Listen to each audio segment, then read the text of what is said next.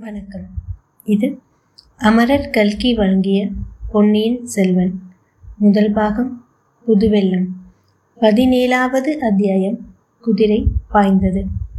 ஒப்புவமை இல்லாத தன் சகோதரன் அருள்மொழிவர்மனுக்கு தகுந்த மணமகள் வானதிதான் என்று குந்தவை தீர்மானித்திருந்தார் ஆனால் வானதியிடம் ஒரே ஒரு குறை இருந்தது.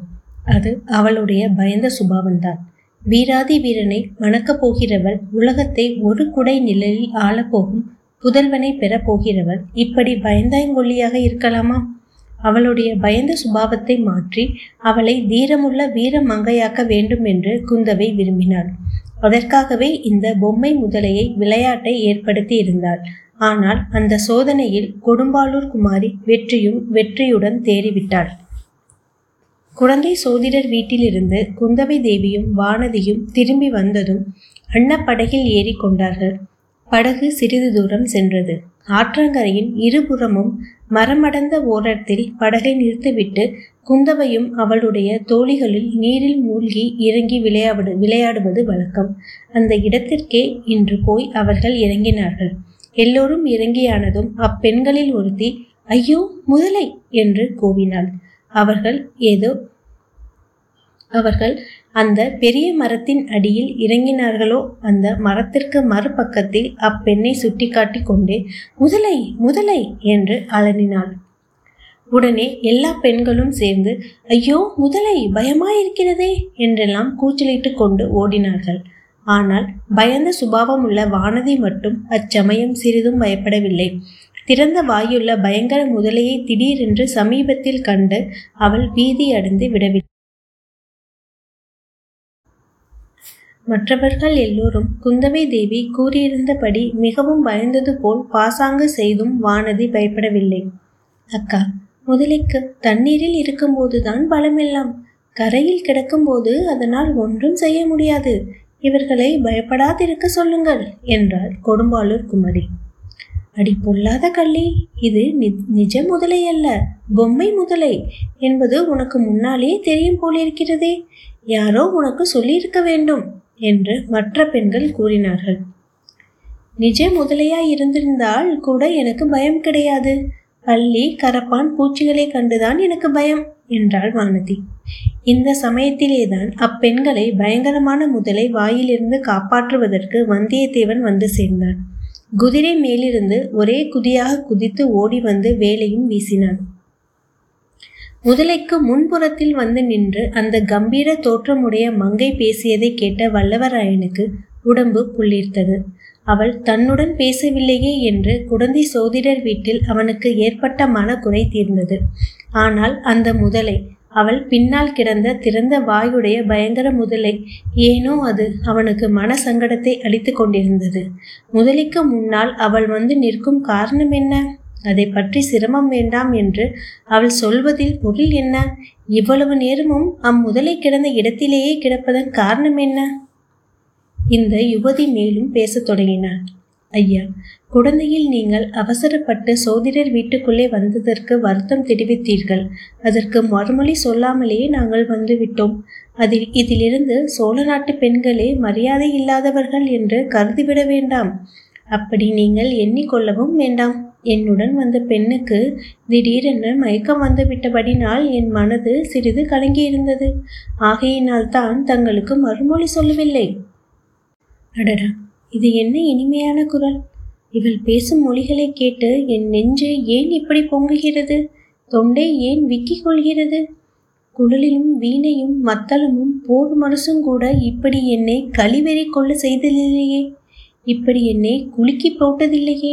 இந்த மங்கையின் பேச்சில் குறுக்கிட்டு ஏதேனும் சொல்ல வேண்டும் என்று பார்த்தால் ஏன் என்னால் முடியவில்லை? ஏன் நாக்கு மேல் மேலெண்ணத்தில் இப்படி ஒட்டிக்கொள்கிறது? ஏன் இப்படி காற்றோட்டம் அடியோடு நின்று போயிருக்கிறது? ஏன் இந்த அரிசலாற்றின் வெள்ளம் ஓடாமல் நிற்கிறது? அப்புறம் இந்த முதலை இது ஏன் இப்படி சும்மா கிடைக்கிறது? வந்தியத்தேவனுடைய உள்ளம் இவ்வாறு தத்தளிக்கையில் அந்த மங்கையின் குரல் மேலும் கனவில் கேட்பது போல் கேட்டது. இப்போது கூட அபலை பெண்ணாகிய எங்களை காப்பாற்றுவதற்காக எண்ணிக்கொண்டுதான் இந்த காரியம் செய்தீர்கள். முதலியின் மேல் வேலை எறிந்தீர்கள். இவ்வளவு வேகமாகவும் கூறி தவறாமலும் வேலை எறியக்கூடிய வீரர்களை காண்பது அரிது. மரத்தடியில் ஒதுங்கி நின்று கேட்டுக்கொண்டிருந்த பெண்கள் இப்போது மறுபடியும் களீர் என்று சிரித்தார்கள். அச்சிரிப்பினால் வந்தியத்தேவனுடைய மோக கனவு கலைந்தது. முதலியை இன்னொரு தடவை உற்று பார்த்தான். எதிரே இருந்த பெண்ணை சற்றும் பொருட்படுத்தாமல் விலகி சென்று முதலியின் சபீமம் அடைந்தான். அதன் முதுகில் பாய்ந்திருந்த தன் வேலை அசைத்து எடுத்தான். வேல் குத்தியிருந்த துவாரத்தின் வழியாக இரத்தம் பீறிட்டு கொண்டு வரவில்லை. பின் என்ன வந்தது? கொஞ்சம் வாளினாரும் பஞ்சும் வெளிவந்தன. மறுபடியும் அந்த துஷ்ட பெண்கள் சிரித்தார்கள். இம்முறை கைகளை கொட்டி பலமாக சிரித்தார்கள். வல்லவராயனுடைய உள்ளமும் உடலும் குன்றி போயின. இம்மா இம்மாதிரி அவமானத்தை இதற்கு முன் அவன் எக்காலத்திலும் அடைந்ததில்லை. இத்தனை பெண்களுக்கு முன்னால் இப்பேற்பட்ட பேர் அவமானமா? இவர்கள் பெண்களா? இல்லை இல்லை இவர்கள் அரக்கிகள். இவர்கள் பக்கத்திலேயே நிற்கக்கூடாது. இவர்களுடைய முகத்தை ஏறிட்டு பார்க்கக்கூடாது. சி என் அருமை வேலாயுதமே. உனக்கு இந்த கதியா நேர்ந்தது? இத்தகைய அவமானமா உனக்கு நேர்ந்தது? இதை எப்படி நிவர்த்தி செய்து உனக்கு நேர்ந்த மானத்தை துடைக்கப் போகிறாய்? இவ்வளவு எண்ணமும் சில கணத்தில் வந்தியத்தேவனுடைய மனதில் ஊடுருவி சென்றன. அங்கு நின்று சிரித்தவர்கள் மட்டும் ஆண் மக்களாய் இருந்தால் அங்கேயே ஓர் போர்க்களம் ஏற்பட்டிருக்கும். சிரிக்க துணிந்தவர்கள் அக்கணமே உயிரை இருந்திருப்பார்கள். ரிசலாற்றின் செந்நீர் பரிவகத்துடன் அவளுடைய இரத்தமும் கலந்து ஓடிருக்கும் ஆனால் இவர்கள் பெண்கள். இவர்களுடைய இவர்களை என்ன செய்ய முடியும்? இவர்களை விட்டு ஓடுவதுதான் செய்யக்கூடிய காரியம். தன் உள்ளத்தை நிலைக்குலைய செய்த மங்கையின் முகத்தை கூட ஏறிட்டு பார்க்காமல் வந்தியத்தேவன் பாய்ந்து ஓடி நதிக்கரை மீது ஏறினான். அங்கே நின்றிருந்த அவனுடைய குதிரையும் அச்சமயம் ஒரு கணிப்பு கணித்தது. குதிரையும் கூட அப்பெண்களுடன் சேர்ந்து தன்னை பார்த்தே சிரிப்பதாக வந்தியத்தேவனுக்கு தோன்றியது. எனவே தன் கோபத்தை எல்லாம் அக்குதிரையின் பேரில் காட்டினான்.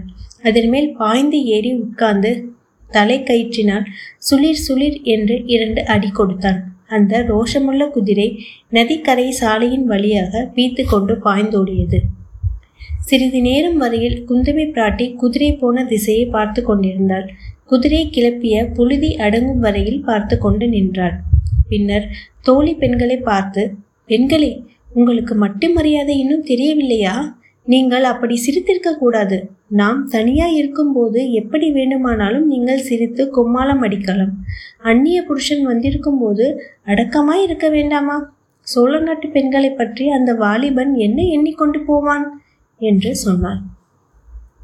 இத்துடன் பதினேழாவது அத்தியாயம் குதிரை பாய்ந்தது நிறைவடைந்தது.